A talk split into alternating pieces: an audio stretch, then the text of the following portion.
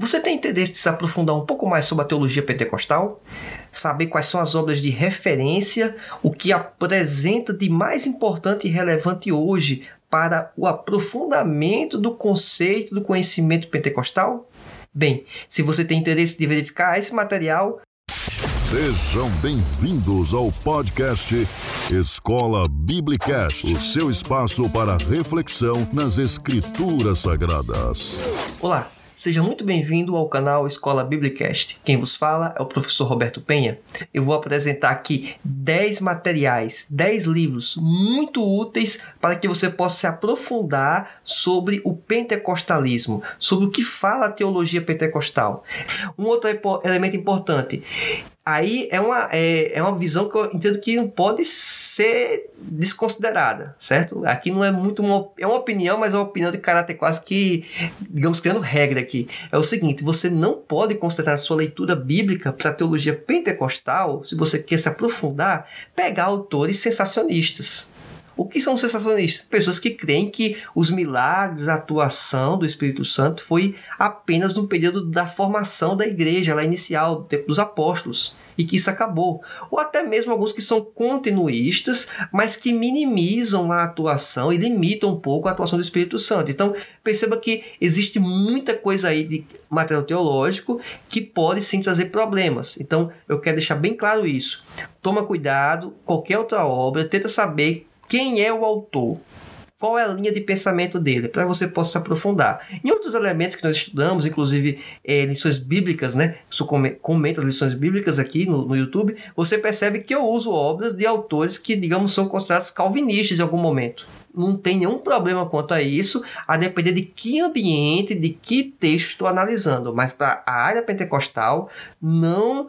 tem condições de você trabalhar com esse tipo de autor, a não ser que você queira entender a visão dele para dizer que está errado, ou qual elemento você discorda.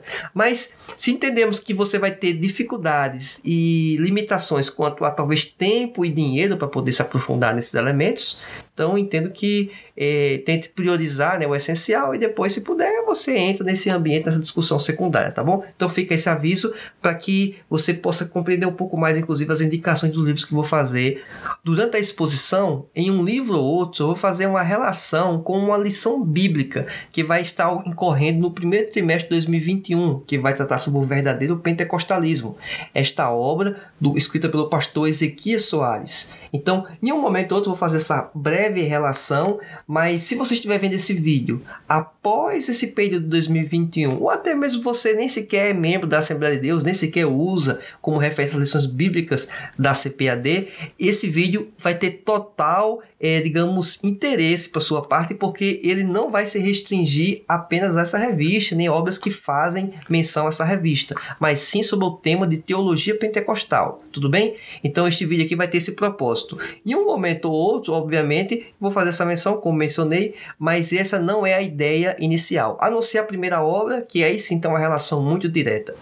Como vamos falar sobre o verdadeiro pentecostalismo, eu entendo que, para você se aprofundar um pouco mais sobre essa revista, tem que tomar como base o livro do próprio autor, do pastor Ezequiel Soares. Tudo bem? Eu estou com ele aqui no Kindle, não vou nem sequer apresentar esse livro especificamente, mas é um aprofundamento, uma extensão da revista de lição bíblica. Por que é importante você ter esse livro? Caso você esteja se eh, dedicando à exposição da lição bíblica. Se você estiver vendo isso posterior à, à lição bíblica, talvez esse livro não tenha, digamos, uma ênfase tão importante neste momento, tá certo? Mas para a lição bíblica, aí sim, inclusive a obra que eu encaixo como número um para você ler. É entender inclusive aqueles elementos que em toda revista acontece de você perceber que ficou lá uma espécie de é, um ponto lá solto e que talvez é, se tivesse um pouco mais de espaço para exposição, o comentarista certamente faria um fechamento bem interessante e terminaria, concluiria a ideia, né? Então, o melhor elemento para você se aprofundar e entender a visão do comentarista, do escritor, é você ter acesso ao livro da lição bíblica base, né? Que tem como título, inclusive, o mesmo nome, O Verdadeiro Pentecostalismo, escrito pelo pastor Ezequiel Soares. Então, esse é o primeiro livro indicado. Agora, as próximas nove obras, aí sim, se você estiver vendo após dois mil e vinte e um, ou após o primeiro trimestre de dois mil e vinte e um, vão ter uma relação muito importante para que você possa se aprofundar sobre a teologia pentecostal. A primeira obra é uma obra de caráter um pouco mais introdutório. É o livro Verdades Pentecostais, do pastor Antônio Gilberto. E aqui eh, eu trabalho não apenas com a biblioteca, né, vamos dizer, livros físicos, mas também com a biblioteca eh, de caráter eh, no Kindle, né, e-books, assim por diante. Inclusive, já uma parte significativa da minha própria biblioteca já está eh, nesses instrumentos, né, basicamente eh, Kindle já, né, não tem mais espaço praticamente, então fica aí complicado trabalhar com livros. Mas o porquê é importante trabalhar com essa obra, né, o que são as verdades pentecostais. Aqui então é um trecho de um livro, né? Apenas mencionando aqui, estou usando, utilizando o meu Kindle, mas eu quero fazer menção aqui a um, a um breve relato do livro, um breve trecho do livro, que eu acho que é muito interessante. E por que que é, eu julgo o livro Verdades Pentecostais, do pastor Antônio Gilberto, já falecido, é, como referência. Ele, para muitos, é o principal teólogo pentecostal do Brasil, certo? Não vou nem entrar nessa discussão se ele é ou não é. Mas não tem como negar que muito da influência hoje das Assembleias de Deus e do pentecostalismo como um todo passou pelo crivo dele. Como assim? É porque ele é escritor de lições bíblicas e, posteriormente, ele foi o quê? Ele foi o... a pessoa que fazia análise, o consultor doutrinário e teológico das lições bíblicas. Então, o comentarista fazia a lição e passava pelo crivo dele, pela análise dele. Então, já teve ao longo dos últimos anos uma série de revistas tratando sobre pentecostalismo, sobre a pessoa do Espírito Santo, o fruto do Espírito Santo e assim por diante. Então, é muito que nós tivemos acesso nas escolas bíblicas dominicais ao longo de vários anos, passou pela influência do pastor Antônio Gilberto. Então, fazer uma lista, um top dez aqui, sem colocar ele, eh, na minha concepção é praticamente uma grande injustiça. Mas vamos lá. No trecho aqui do livro, eu quero apenas fazer menção a seguinte trecho. Diz assim: embutidas na expressão verdades pentecostais estão as bênçãos celestiais que acompanham a salvação, como a busca, o recebimento e a conservação do batismo com o Espírito Santo, os dons espirituais, a operação de milagres potentosos, sonhos e visões da parte de Deus, hinos e cânticos espirituais, expulsão de demônios pelo poder do Senhor e inúmeras outras maravilhas da parte do Senhor ressurreto. Assim sendo, o termo pentecostais, na expressão em apreço, não se refere primeiramente ao povo pentecostal, mas às verdades e realidades doutrinárias relacionadas diretamente à pessoa do Espírito Santo, da sua multiplicidade de operações nesta dispensação da Igreja do Senhor. Apenas um trecho aqui do livro. Quis fazer menção aqui a, a esse elemento, porque ele apresenta aqui uma série de atuações ou de obras, né, do próprio Espírito Santo no corpo da igreja e assim por diante. Então, é um livro que eu julgo muito interessante, muito importante. Então, esse aqui é o segundo livro. E por que que eu indico ele? Na, inclusive, essa ordem, o segundo, é a segunda ordem de leitura mesmo. Se você tiver que ler o primeiro livro, sendo para a sua escola dominical, primeiro trimestre de dois mil e vinte e um, lê o livro do pastor Ezequiel Soares. Você quer avançar um pouquinho mais, ter um elemento complementar, qual o segundo livro a seguir? O livro de Verdades Pentecostais, do pastor Antônio Gilberto. Se você vai estar lendo, vendo isso após dois mil e vinte e um, você já pula direto para o do pastor Antônio Gilberto, Verdades Pentecostais. O primeiro livro, eu já entendo que depende muito do propósito, do objetivo que você quer fazer no seu estudo, tá certo? A terceira obra trata do teólogo Roger Stronda. Ele tem um livro chamado Teologia Bíblica Pentecostal, certo? Esse livro aqui, ele trata, é, e é bom, importante mencionar, inclusive, diferenciar teologia bíblica de teologia sistemática, que é uma confusão que ocorre. A teologia sistemática é uma sistematização de um determinado tema, de um determinado conteúdo. Então, a doutrina de Deus. Então, o que a Bíblia fala sobre a doutrina de Deus é, vamos dizer, juntado, ali, consolidado em um capítulo, em um trecho do livro, que trata só, ou pelo menos tenta, né, separar, é, dividir e tratar apenas aquilo que trata sobre a pessoa de Deus. E assim por diante. A doutrina é, de Jesus, a doutrina do Espírito Santo, a doutrina das últimas coisas, assim por diante. Isso é uma teologia sistemática. O que diferencia isso da teologia bíblica? A teologia bíblica é você pegar trechos da Escritura, um livro, inclusive, pode ser, ou partes do livro, e você vai fazer um trabalho de interpretação daquele livro, aplicando as regras de hermenêutica, aplicando também a exegese, para que você possa entender o que o texto está dizendo. Então, essa aplicação, esse estudo, vai trazer subsídios, elementos que podem, porventura, se tornar, sim, elementos de uma teologia sistemática. Mas é buscar no texto o que o texto está dizendo, é basicamente essa a ideia. Então, aquele texto, aquele texto ou trecho da escritura que trata sobre qualquer assunto. Então, o texto que vai também dizendo ali o que eu devo fazer de análise. Mas por que indicar, então, esse livro do Roger Stronda? Porque esse livro ele tem uma perspectiva pentecostal. E mais à frente, em próximas obras, eu vou mencionar um pouco, você vai entender um pouco dessa ideia. Mas, quando vamos estudar a Bíblia, devemos saber que existe um caráter de influências subjetivas, às vezes, né? O elemento das experiências e emoções. E uma visão pentecostal pode, sim, trazer um viés distinto de análise. E o trabalho feito pelo autor, ele busca que analisar momentos que são decisivos na história da humanidade, quanto ao processo de redenção. Ele começa lá de Gênesis, da criação, e vai até a Nova Jerusalém. E ele faz essa divisão, ele percebe que existem sete ciclos. O autor divide esses sete ciclos e, ao dividir esses sete ciclos, ele percebe que existe, ao final de cada ciclo e início de um próximo, uma espécie de repetição de estrutura.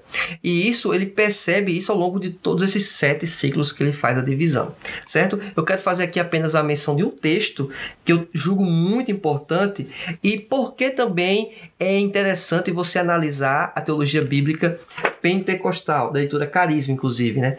Fazer menção aqui à editora. O livro do pastor Antônio Gilberto é da C P A D, como também o do pastor Ezequiel Soares.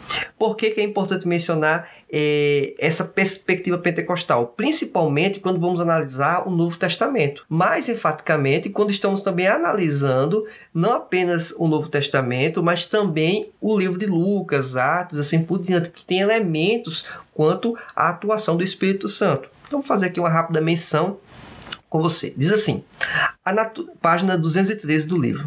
A natureza de serem batizados no Espírito Santo é um tema extremamente conflitante. É indiscutível que Jesus está aplicando a profecia de João Batista ao recebimento do Espírito pelos discípulos no dia de Pentecostes, capítulo dois, do versículo um ao vinte e um. A promessa do Pai, conforme profetizado anteriormente por João Batista, é que seu sucessor batizará no Espírito Santo e no fogo. Lucas capítulo três, versículo dezesseis. O próprio João Batista explica o significado do batismo no Espírito. Lucas três, dezessete. Ser batizado no Espírito, na linguagem dos pactos, é uma bênção, como a colheita de grãos. Ser batizado no fogo é um castigo, como a queima do joio. Como explicado por João Batista e reportado por Lucas, quando Jesus batiza os seus discípulos com o Espírito Santo, no dia de Pentecostes, eles são abençoados com os dons do empoderamento e preenchimento do Espírito Santo. Aqui um rápido parênteses aqui. Quando se fala sobre o batismo com o Espírito Santo e com fogo, é um ponto já aqui que o texto dá um esclarecimento que existe uma confusão quando vamos falar aí, quando digamos com os, os membros do banco da igreja. O pessoal pensa que é, uma, é um mesmo batismo e há uma diferenciação. Na verdade, uma perspectiva, inclusive, de castigo, certo? Um outro elemento também é esses termos aqui, empoderamento e preenchimento. E é um tema aqui que está, digamos, mais em uso nas literaturas pentecostais, quando você quer se aprofundar aqui num ambiente um pouco mais acadêmico, tá certo? Então, só para você entender um pouco esse termo empoderamento que está sendo empregado. Continuando aqui, rapidamente, o texto. Não há nada na narrativa de Lucas sobre Jesus como que batiza no Espírito, que aponte para a obra de conversão e iniciação do Espírito Santo, conforme primeira Coríntios, capítulo doze, versículo treze. Isso é confirmada, confirmado pela observação de que o recebimento inaugural do Espírito Santo pelos discípulos é funcionalmente equivalente ao próprio recebimento prévio por Jesus. E aqui é que entra um elemento interessante. Alguns querem colocar que o batismo no Espírito Santo, na verdade, seria uma espécie de processo inicial de conversão. E aqui o autor, o comentarista, ele diz, não é assim que o texto está dizendo. certo? Aí ele continua aqui, último parágrafo. Negar que o batismo no Espírito dos discípulos é funcionalmente equivalente à própria unção anterior de Jesus pelo Espírito é colocar a tradição eclesiástica acima do significado básico das Escrituras. Certamente um princípio hermenêutico injustificável. Então, finaliza aqui esse trecho da menção ao livro, para que você possa entender aqui, inclusive, um pouco da profundidade e do nível de discussão que o comentarista faz, certo? Então, ele apresenta aqui sete ciclos, o livro aqui tem um pouco mais de trezentas páginas, trezentas e dez, e julgo ele um livro base, para que você possa se aprofundar em elementos mais complexos ou mais profundos. Então, aqui eu estou seguindo também a ordem, mais uma vez, que eu indico de leitura, certo? Obviamente, para a sua escola dominical, dependendo do estudo, você dificilmente, talvez, vai fazer o estudo de forma isolada, seguindo essa ordem. Você vai acabar seguindo aqui, estudando vários livros ao mesmo tempo. Mas, se for seguir uma ordem, indico esse como a ordem seguinte, certo? De sua análise. A próxima obra é também do mesmo autor, certo? Já estamos aqui, então, na obra número quatro. É, o livro é o livro chamado Teologia Lucana, sob exame, certo? Também da editora Carisma, certo? É uma editora que tem publicado recentemente muitas obras de cunho pentecostal, certo? De cunho pentecostal, carismático, e além da própria C P A D, né, que é a editora da, da Casa das Assembleias de Deus, mas temos agora também essa editora que tem trazido aqui materiais importantes que nem sequer tínhamos em língua portuguesa, como essa própria teologia bíblica do Roger Stronda. Bem, avançando aqui um pouco mais, de entender o que é que essa obra trata, é... primeiro elemento, quando fala aqui teologia lucana sob exame, o comentarista logo no início ele apresenta que o livro de Lucas e Atos, eles têm que ser analisados em conjunto. Inclusive Atos seria uma extensão, é uma extensão do livro de Lucas, a continuação de uma história. Não sei se você sabia, mas o livro de Lucas e Atos são escritos pelo Lucas, certo? E Ele, ele também apresenta que o livro de Lucas e Atos não é apenas uma narrativa histórica. Essa narrativa também tem conteúdo de teologia, conteúdo teológico. Então, da forma que muitos entendem Paulo, né, como o grande teólogo do Novo Testamento, é, a pessoa que trouxe uma contribuição muito importante das doutrinas para a igreja, entende-se que Lucas também teve um papel importante, e principalmente na perspectiva pentecostal. E já de antemão, e o comentarista apresenta que Lucas ele tem uma perspectiva distinta em relação a Paulo. É, essa perspectiva distinta não quer dizer que é contraditória. É até bom deixar isso muito claro para que a pessoa não comece a dizer que eu estou falando que tem que interpretar Lucas de uma forma distinta ou que Lucas fala algo diferente de Paulo. Não, não é isso. Lucas dá uma ênfase distinta de Paulo. E poder dar essa ênfase distinta, é necessário que possamos ler Lucas com a lente do que Lucas está querendo dizer e não com a lente, digamos, de Paulo. Alguém vai dizer, mas não é assim que deve se fazer. É assim que se deve se fazer, sim. Você tem que entender qual é o estilo literário, como o, o autor se comunica, quem ele quer atingir, o público. Tudo isso tem que ser levado em conta numa análise do texto. Então, temos que ter esse cuidado quando vamos analisar Lucas e Atos. Então, basicamente é isso. Quero fazer também aqui menção a um texto bíblico deste livro, que diz assim, página trinta. Independente de estar ou não ciente disso, cada estudioso carrega uma série de pressuposições experimentais, racionais ou espirituais, ao fazer a interpretação das Escrituras. Em particular, o estudioso pentecostal, como é o meu caso, traz sua própria experiência de ser cheio com o Espírito, como uma pressuposição para o relato lucano, no dia que, no dia de Pentecostes, os discípulos foram cheios com o Espírito Santo. E começaram a falar em outras línguas, quando o Espírito lhes concedeu dom de línguas. Atos capítulo dois, versículo quatro. Crendo que ele está justificando seu entendimento acerca da experiência dos discípulos sob a luz da experiência semelhante. Essa é uma perspectiva muito importante considerarmos. Outras pressuposições são pertinentes ao estudo de Atos. Primeiro, que a pneumatologia, ou seja, pneumatologia é a doutrina do Espírito Santo, certo? De Lucas é influenciada pela pneumatologia carismática do Antigo Testamento e é mediada por meio da Septuaginta, né? Que é a tradução antiga, né? Hebraica para o grego. e segundo que os dois livros, Lucas e Atos, foram escritos e publicados juntos como uma unidade literária. Isso aqui é um ponto importante. Portanto, o autor aqui apresenta dois elementos. Cada livro compartilha o mesmo gênero, isto é, a narrativa histórica. Esse é o primeiro elemento que ele apresenta. O segundo elemento, apesar da particularidade histórica de cada livro, ele tem uma perspectiva teológica homogeneamente comum. Ou seja, Lucas e Atos, eles têm não apenas uma continuidade de narrativa histórica, mas também de teologia. E aqui, quando eu passo a trabalhar com esse tipo de visão, e entendendo também a parte das experiências e assim por diante, eu vou ter elementos para que possa entender melhor como interpretar o texto.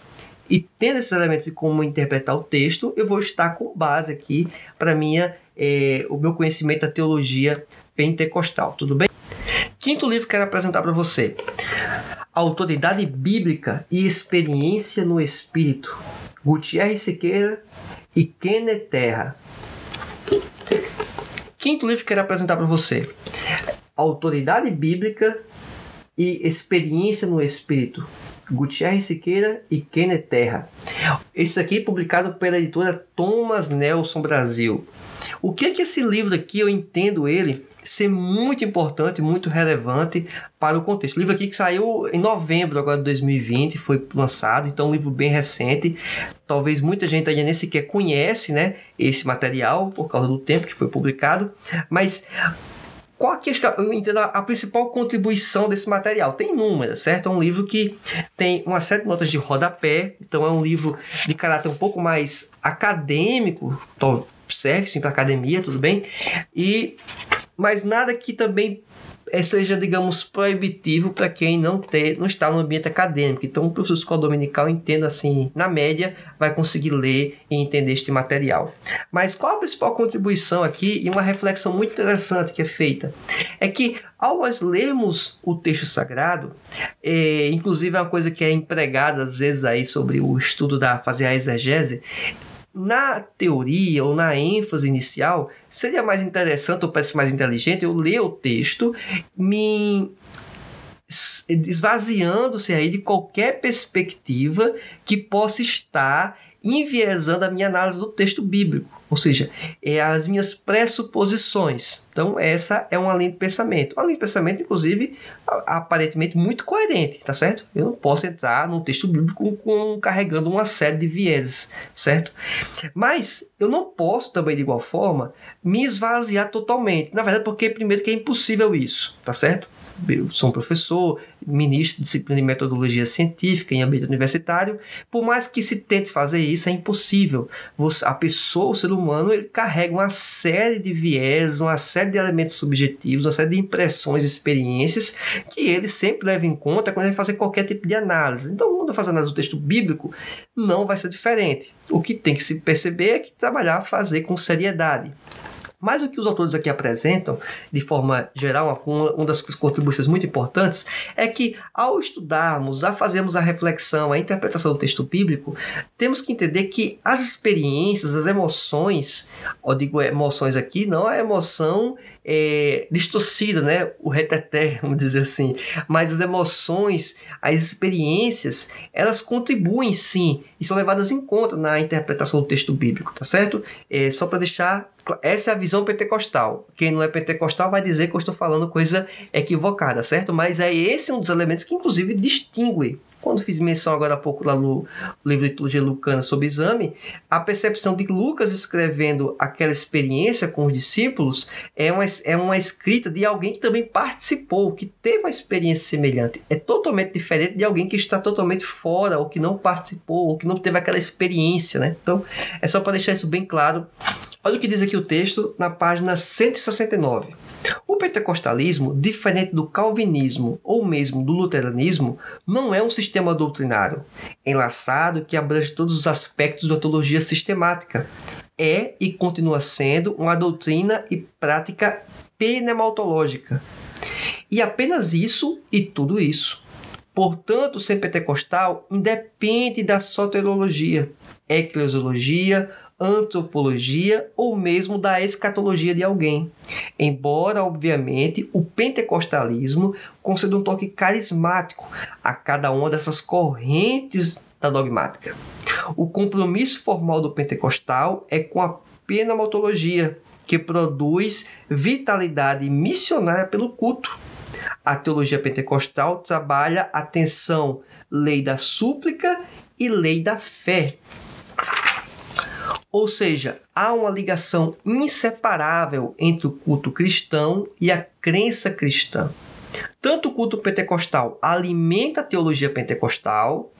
Aqui, quando eu falo teologia pentecostal, é a teologia pentecostal, não é a Bíblia, certo? Vamos deixar isso bem claro aqui, para depois não dizer que é, é, a, a experiência está sobrepondo a Bíblia, né? Pessoas que fazem uma discussão aí muito rasteira e até de baixo nível com a linha pentecostal, né? Desqualificando, querem impor isso à a, a, a, a nossa perspectiva de pensamento. Não existe pessoas sérias no ambiente pentecostal que falam a barbaridade dessa, tá certo? Como a teologia pentecostal alimenta o culto pentecostal. Olha aí, a teologia pentecostal não é exatamente a Bíblia. Lógico que a Bíblia vai ali criar o arcabouço para a teologia pentecostal. Essa teologia pentecostal vai estar influenciando, obviamente, no culto pentecostal. É uma troca mútua. A oração, isto é, a prática carismática do culto, corrige e alinha a teologia, isto é, a reflexão racional, de qualquer caminho do formalismo, farisaísmo, liturgismo e etcétera. Assim como a teologia corrige e alinha as práticas carismáticas do fanatismo, personalismo, falso profetismo e etcétera, olha aqui a condenação para esses excessos que ocorrem, infelizmente, em alguns momentos dentro do ambiente pentecostal. É mais fácil encontrar esse equilíbrio dentro da própria tradição pentecostal do que aderir ao racionalismo, que sempre teve a tendência a valorizar excessivamente do cognitivo, em que a lei da fé com frequência fala mais alto do que a lei da súplica. A hermenêutica pentecostal é uma leitura feita como oração. Ao mesmo tempo, a hermenêutica pentecostal é uma experiência carismática, os pés no chão e centrada nas escrituras. É, por assim dizer, holística. Então perceba o nível de discussão, de debate que ocorre aqui nesta obra, nesse momento, mas que sempre respeitando as escrituras sagradas. Não está dizendo que a experiência sobrepõe as escrituras, mas está dizendo que a experiência, sim, é um elemento importante que não pode ser desprezado. Então, essa obra trata dessa perspectiva. Se eu fosse para dizer assim, um ponto essencial, chave na minha percepção, tá bom? Vamos falar agora aqui da sexta obra. A sexta obra é o livro Pentecostes, do teólogo também, Robert Menzies, que também, inclusive, é missionário, certo? Também da Assembleia de Deus e assim por diante. É... trabalha lecionando em seminários pentecostais. Então, assim, é uma pessoa do alto gabarito do meu pentecostal. Esse livro aqui é um daqueles que eu estou expondo na ordem lá de leitura, após o do Gutierres e do Kenner Terra, mas ele poderia ser tranquilamente invertido, tudo bem? Só para deixar essa, esse ponto aqui claro para você. Tem a certa ordem, mas não é algo tão engessado e depende da impressão que você tem quanto ao título. Inclusive, esta, esta literatura aqui, ele vai ter uma relação bem importante com as lições de um a três, da lição bíblica, certo? Da C P A D, do primeiro trimestre de dois mil e vinte e um, como também vai ter uma lição aqui que vai tratar sobre é, a, a obra missionária, fazer missões, esse tipo de coisa. Existe um capítulo dentro deste livro que fala sobre por que o crescimento das igrejas pentecostais no mundo. Então, é, eu acho que vai ter um subsídio aqui muito robusto para a sua aula de escola bíblica dominical. Então, aqui já fica uma dica bem interessante. E se você não é, não é professor e nem sequer está vendo este vídeo com esse propósito, você aqui vai ter um argumento também interessante que fala aqui sobre o que, que as impressões que o autor tem sobre esse crescimento. Quer ler aqui um texto da obra? Mas é só para mostrar que estou utilizando aqui mais uma vez o Kindle, certo? Então o texto que eu vou ler aqui está presente no Kindle, não é o livro físico. Diz assim: se quisermos entender por que as igrejas pentecostais estão crescendo, devemos primeiramente entender em que os cristãos pentecostais creem, o que lhes dá poder na vida e no testemunho, o que os diferencia e os torna únicos. Em suma, precisamos entender por que os pentecostais são diferentes. É a questão do porquê que inevitavelmente nos leva de volta à questão da crença e dos valores teológicos dos crentes simples e comuns. Meu pai gostava de destacar o fato de que a teologia, a experiência e o comportamento estão interligados. Perceba mais uma vez um outro autor trazendo essa linha de reflexão que é muito importante para tratarmos a teologia pentecostal. O que cremos é impactado pela experiência, mas também a orienta. As crenças dão significado, coerência e direção à experiência. Isso é muito importante. E deste modo impactam e moldam o comportamento. Esse reconhecimento da interligação das crenças, experiências e comportamento leva-me a insistir que as convicções pentecostais são parte essencial da experiência e prática pentecostal. Não podemos falar de um como se fosse totalmente independente dos outros.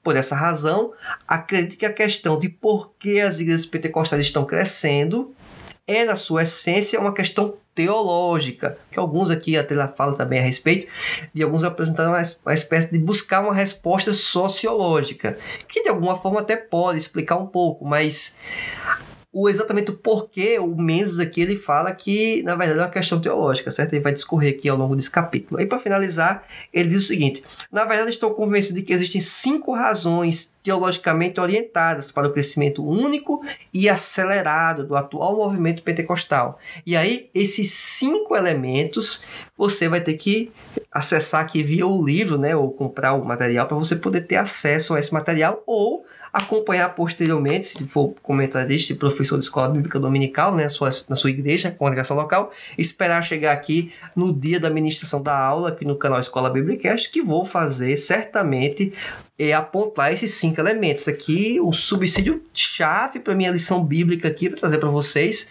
é, no primeiro trimestre de dois mil e vinte e um, vai ser, obviamente, esse material, certo? Esse aqui já está com o lugar aqui, tomado nota já para poder fazer essa análise. Bem, vamos aqui para a nossa próxima obra, a obra número sete, certo?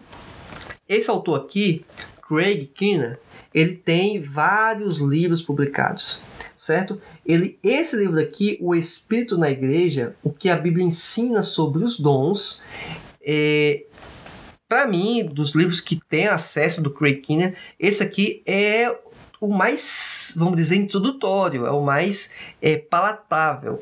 Isso não quer dizer que ele seja, vamos dizer, superficial ou fraco, não é isso, ele é mais introdutório. Então, se você quiser escolher um dos livros do Craig Keener, que ele tem vários publicados, por diversas editoras inclusive, eu recomendo você começar por esse, tá certo? Esse aqui é uma boa referência, certo? O Espírito na Igreja. Ele vai tratar aqui no sumário, esse aqui é um dos poucos livros que eu vou falar no sumário, mas ele tem uma ligação forte aqui com algumas lições bíblicas, principalmente a que vai tratar sobre os dons espirituais. Vai falar sobre o Espírito Santo capacita para o evangelismo, a lição bíblica que vai estar sobre o evangelismo, tem, vai ter subsídio certamente aqui nesse material. O Espírito Santo e o modo de viver. Os dons espirituais aplicam-se ao presente? É uma pergunta, né? Você que está acompanhando e é um pentecostal já sabe a resposta, que é um sim, né? Mas por que um sim? Como você mostra com base nas escrituras, não apenas, digamos, na experiência, mas você dizer, olha, teologicamente tem arcabouço sim, tem elemento sim, e está aqui a exegese, a hermenêutica, assim por diante, certo? Uma investigação mais detalhada de alguns dons espirituais. Vai falar sobre o Espírito da Salvação. Quando somos batizados no Espírito? É uma pergunta. O dom de línguas e o Espírito. E por que discernir o Espírito? Então, aqui são algumas sessões que o autor vai trazer aqui elementos, certo? Qualquer livro do Craig Keener eu super recomendo, tá certo? Esse aqui, visão mais introdutória, como mencionei. Se contudo, texto do livro, certo? Página duzentos e nove. Diz assim: se contudo nos considerarmos cheios do Espírito de Deus, porque oramos em línguas, mas desprezamos o chamado para evangelizar o mundo e ser representantes da justiça, dos oprimidos e da retidão da palavra de Deus, estaremos enganando nós mesmos. Reconheço que todos os cristãos pentecostais e carismáticos bíblicos devem viver sob o poder do Espírito de Deus em todas as áreas de suas vidas. Se todos os cristãos começassem a falar em línguas amanhã, isso não seria um avivamento. Olha que texto interessante, né? Você pensar que o comentarista aqui está dizendo um negócio desse, né? O autor. E para muitos isso aqui seria uma espécie de como assim? Pode ser desse jeito? Aí diz o seguinte ainda: mas se todos os cristãos começassem a amar Jesus e uns aos outros com tamanha paixão a ponto de cumprir a grande comissão, experimentaríamos um avivamento como o mundo jamais viu. Então, ele apresenta algo que, talvez para alguns que já estão acompanhando, que é uma espécie de conclusão de uma sessão, certo? Do livro. Que... o falar em línguas, o batismo com o Espírito Santo tem um propósito muito claro e definido. Na verdade, o batismo no Espírito Santo é para fazer missões, é para fazer a obra de evangelização. Então, o comentarista aqui, o escritor Craig Keener, ele vai falar um pouco sobre isso. Então, é um livro que super recomendo, certo? Um pentecostal, ele tem que ler Craig Keener, certo? Seja qual for o livro dele, mas para começar, recomendo que procure esse livro. Sim, esqueça de mencionar a editora, a editora Vida Nova, certo? Então, perceba que é livro publicado de autores pentecostais, é autor pentecostal mesmo. Bem, a oitava obra, né? Mais uma vez, a editora Carisma, o livro Raízes Teológicas do Pentecostalismo, Donald Dayton. O que acontece com esta obra, né? Inclusive é bem interessante a capa, né? Mostrando aqui a raiz, né? A profundidade dela, né? Quase como se fosse uma, quase uma réplica da árvore, só que dentro do solo. Porque muitos enxergam o pentecostalismo apenas da Rua Azusa em diante, como se toda a teologia ela foi criada a partir da Rua Azusa. E aí é, é um erro primário alguém pensar dessa forma, certo? Mas tem gente que acredita nisso, dentro do ambiente pentecostal e fora. O que é que esse livro, esse material aqui traz? É muito interessante a perspectiva dele. É que ele mostra como foi a, vamos dizer, a consolidação de quais elementos vieram as nossas crenças, como nós entendemos a nossa teologia hoje. E você pode dizer assim, não, mas não é feito desse jeito. A pessoa lê a Bíblia naquele momento, aquele comentarista, aquele autor, e vai e escreve o material dele sem nenhuma viés. Será? Logo no início desse vídeo eu falei o quanto de nós fomos influenciados dentro das lições bíblicas da Assembleia de Deus, da C P A D, pelos comentários das lições bíblicas feitas pelo pastor Antônio Gilberto ou que passou pelo crivo dele. Então, perceba que nós fomos influenciados, querendo ou não, sendo positivo ou não, entendo que muito de forma positiva, na verdade, pela perspectiva, pelo viés do pastor Antônio Gilberto, tá certo? Uma pessoa sumidade aqui no Brasil, que foi editor brasileiro, inclusive, da Bíblia de Estudo Pentecostal. Um material também muito interessante, muito útil. Então, perceba que muito de nós que temos a Bíblia Pentecostal, que estudamos, consultamos ela, fomos influenciados pelo Antônio Gilberto, pelo Roger Stronda. Então, assim, é um pessoal que já tem nos influenciado, que já foram influenciados, por sua vez, por outros autores, e assim por diante. Então, é um... É um pensamento muito superficial e fraco pensar que a construção teológica pentecostal se deu é, após a Rua Azusa. Pode ter ocorrido, sim, aí sim, uma certa consolidação, uma certa sistematização, né, desse, dessa perspectiva. Mas aqui eu vou apenas me deter ao sumário, porque ele retrata muito bem alguns elementos, né? Vai falar aqui sobre o, a ideia da cura pela fé, a cura na expiação, é, o movimento, a influência do pietismo, certo? É, inclusive o momento do, da doutrina, digamos, do batismo no Espírito Santo, certo? É, também sobre o imaginário pentecostal, como ele surgiu, né? As correntes teológicas, o surgimento do pré-milenismo, ou seja, é, tem o pós-milenismo, tem o amilenismo e tem o pré-milenismo. Por que que, em geral, por mais que o Gutierres Siqueira e o Kenner Terra apresentam que não existe um, um engessamento da pessoa ser pentecostal e ser é, pré-milenista, por exemplo, não fala, né, que não tem uma escatologia totalmente ligada na visão deles, mas percebe-se sim que no Brasil e boa parte do mundo existe sim uma ligação muito forte de pentecostais com a teologia arminiana e também da perspectiva escatológica, por exemplo, com o pré-milenismo e pré-tribulacionista, certo? Se você inclusive quiser ter acesso a um material, uma discussão inclusive introdutória, teórica sobre essa questão, vou deixar um link na descrição deste vídeo de uma conversa que eu tive com um pastor, escritor, teólogo, pastor Cláudio Maia, certo? Uma referência aí sobre a teologia pentecostal. Ele trouxe, assim, visões muito interessantes. Ele traz aqui uma, uma discussão, uma apresentação sobre essa ideia da influência que cada corrente teve. Ou seja, Lutero influenciou um certo grupo de pessoas que, por sua vez, influenciou outro grupo e assim por diante, Calvino e assim. E chegou a quem? Chegou a nós. E que esses foram influenciados por seus antecessores. Não foi Lutero que criou tudo do nada, ou Calvino e assim por diante, né? Que alguns entendem erroneamente que parece que o pensamento cristão protestante se deu exclusivamente dentro da reforma. É um, também um pensamento equivocado, certo? E nós trazemos essas construções, certo? Então, é só para deixar isso muito claro. Então, esse livro aqui vai trazer um pouco de explicar porque é, esses elementos da nossa fé, essas perspectivas, os viés que nós temos, como ela se deu, a construção, inclusive mostrando elementos anteriores a, digamos, ao ápice que ocorreu na Rua Azusa, né? Movimento pentecostal, certo? Então, falamos aqui já da oitava obra. Vamos para a nossa nona obra, a nona e a décima. Essa nona e a décima são categorias um pouco distintas. Eu falei aqui de livros que tratam do aspecto hermenêutico, é, falam sobre as verdades pentecostais, é, alguns elementos sobre o dom do Espírito Santo e assim por diante, os dons do Espírito Santo. Mas eu quero falar aqui é, agora sobre teologia sistemática. E teologia sistemática pentecostal em língua portuguesa, se restringimos aqui a duas obras. Quero falar aqui primeiro da, dessa obra, do Rodman Williams, certo? Material muito bom, da Editora Vida, certo? Editora Vida. E qual a vantagem de trabalhar com a teologia sistemática, né? Inclusive para a expulsão das lições bíblicas. E vai ser muito útil, inclusive, na lição um, né? Que vai falar sobre a pessoa do Espírito Santo. A teologia sistemática vai subdividir, né, a, o contexto bíblico, o texto bíblico em seções de analisar elementos, pessoas, doutrinas específicas, como, por exemplo, a escatologia que mencionei agora há pouco. Ela vai tratar aqui sobre a teologia na perspectiva pentecostal, porque é uma teologia sistemática? É, existem inúmeras, mas só que essa é diferenciada porque tem uma perspectiva pentecostal, carismática.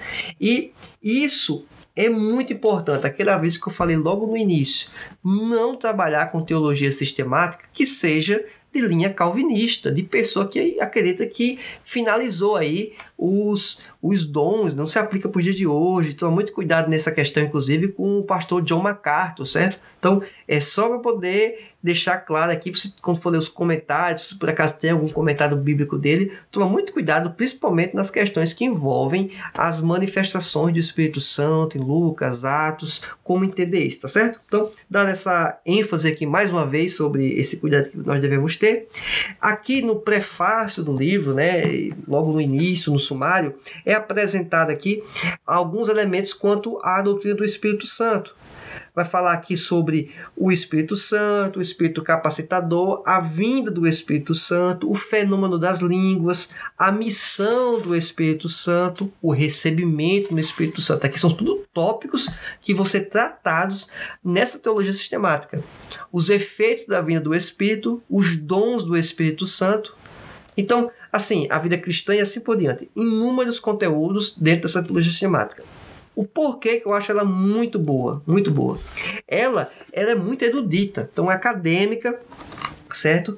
Eu entendo que um, um professor de escola dominical na média, vai conseguir ler e entender, certo? Não quer dizer que ele vai entender totalmente, né? Nós temos, em geral, acho que vai ter uma certa limitação, mas você lendo, relendo, em algum momento ou outro, você vai captar sim, certo? E traz aqui referências em alguns momentos aos originais, né? A, a percepção de como entender o texto, certo? Mas eu quero falar aqui, é apenas um pequeno trecho desta obra, na página quinhentos e quarenta e um, que diz assim: voltando ao ponto principal, falar em línguas, em todos os casos, foi uma expressão espiritual. As pessoas falavam, mas a fonte era o Espírito Santo. Portanto, não era a fala normal da língua cotidiana, mas uma fala transcendente. Se a palavra estático é usada como muitos intérpretes o fazem, esse estático que eu estou falando é extático. É com X, certo? Não é de... não é S, não. Isso deve significar êxtase. Não no sentido irracional, mas do suprarracional. E aqui é um, uma sacada, algo que está escrito em um parágrafo, mas que você tem elementos aqui teológicos robustos que vão tratar disso. Vai dizer o seguinte, olha, a, o falar em línguas não é um, um êxtase irracional, ele vai além da razão, não quer dizer que ele é irracional, esse é um elemento totalmente diferente. Uma coisa é dizer que vai além da razão, uma outra coisa é dizer que ela é irracional. Alguns querem dizer que é um algo irracional. Na verdade, ser além do, da razão, um elemento espiritual, não o coloca como irracional. Então, um parágrafo aí, o comentarista já trouxe essa visão. E por fim, a décima obra, né? E eu julgo essa, a, se for ter que escolher entre uma teologia sistemática do Rod, Rodman Williams ou a do Stanley Horton, fique com a do Stanley Horton, certo? Ele, é, ele foi o organizador, certo? Ele não é o único escritor dessa teologia sistemática, ele é o organizador, está aqui como editor, né? Publicado pela C P A D esta obra, certo? Já teve ele com uma outra capa, inclusive foi lançado. Esta obra aqui, eu julgo ela muito interessante, porque eh, o Stanley Horton, ele trouxe aqui pessoas especialistas de cada área, com visão pentecostal, e isso, como já falei anteriormente, faz toda a diferença no entendimento da obra. E existe um cuidado todo especial, na, você percebe até pela própria quantidade de distribuição de páginas, certo? Vou perceber aqui, metade da obra, ela se dedica à pessoa do Espírito Santo, praticamente. É uma, é uma extensão muito significativa. Ele fala sobre a obra, é, ele fala sobre o Espírito Santo, fala sobre o Espírito Santo da santificação, o batismo no Espírito Santo, os dons espirituais, a cura divina. Então, assim, é um, uma seção muito representativa do livro, trata sobre o Espírito Santo, tá bom? Quero também fazer aqui uma menção para podermos encerrar esta obra, né? Falar aqui sobre esta obra. Quero falar aqui logo no primeiro capítulo, capítulo onze, é, que fala sobre o Espírito Santo. A tarefa da igreja no século vinte é pregar a totalidade do Evangelho. O que necessitamos não é um Evangelho diferente, mas a plenitude do Evangelho, conforme registrado no Novo Testamento. Destacamos esse fato porque o Espírito Santo tem sido negligenciado no decurso dos séculos. Temos a tarefa de entender de novo a pessoa e a obra do Espírito Santo, conforme revelados na Bíblia e experimentados na vida da igreja hoje. A mensagem do Evangelho pleno proclama a centralidade da obra do Espírito Santo como agente ativo da Trindade na revelação que Deus fez de si mesmo à sua criação. A mensagem do Evangelho pleno diz que hoje Deus... A mensagem do Evangelho pleno diz que Deus hoje continua a falar e a agir, como nos tempos do Antigo e do Novo Testamento. Então, perceba que o viés da perspectiva da atualidade dos dons da manifestação do Espírito permanece. E aqui o autor, o escritor, que na verdade não é o Stanley Horton, certo? É uma outra pessoa comentando, outro autor. Ele deixa muito claro isso. E que passou, obviamente, pelo crivo do próprio é, editor da Teologia Sistemática. Então, com base aqui nessas obras apresentadas, entendo que você hoje tem aí as dez obras referências para você poder aí iniciar os estudos, tá certo? Se você puder adquirir todas elas, é o ideal. Se você puder adquirir mais ainda, na verdade, esse é que seria o ideal, certo? Só para deixar claro isso. Então, assim, obviamente, existe um custo, né, relativamente até alto para comprar essas obras, adquirir elas, mas se você tiver condições, julgo essas aqui muito importantes. Principalmente quem vai lecionar no próximo trimestre de dois mil e vinte e um as lições bíblicas, né, vamos tratar sobre o verdadeiro pentecostalismo. Ah, não, vou so, não sou professor e não vou comentar as lições bíblicas e tal. As obras permanecem. Talvez apenas retiraria a primeira obra, que tem um viés muito claro ligado à lição bíblica, né? A do pastor Ezequiel Soares. Mas isso não quer dizer que ela é inferior. Até eu tenho ela aqui também no formato do Kindle, né? Já estou também me desbruçando sobre ela. Então, são esses elementos. Julgo eu que se você partir com esse viés, com essa análise para as obras, você vai ter uma aula diferenciada na sua escola bíblica dominical, tá certo? É... Sabendo você que o Escola Biblicast fornece comentários bíblicos para cada lição bíblica. E esses materiais e outros ainda, né, vão ser citados, né? Tem obras que estou esperando chegar, de outros autores, de referência inclusive no exterior, que estão tendo que ser traduzidas para o português. Então, mencionei e trabalhei apenas com obras em português. Em inglês tem coisas aí melhores também, é, desses autores, que inclusive sai primeiro lá para depois chegar aqui, tá certo? Então, basicamente é isso. Foi um prazer ter sua companhia. O vídeo ficou um pouco longo, certo? Mas... É, quis fazer um pouco diferente do que é review, ficaria mais longo ainda o vídeo, e também não apenas citar a obra por citar, né? Quis dar um panorama aqui geral para que você possa entender o porquê de cada obra e você fazer a sua avaliação, certo? Então, aguardo você na nossa próxima aula, que Deus te abençoe, fique na paz do Senhor e até mais. Tchau!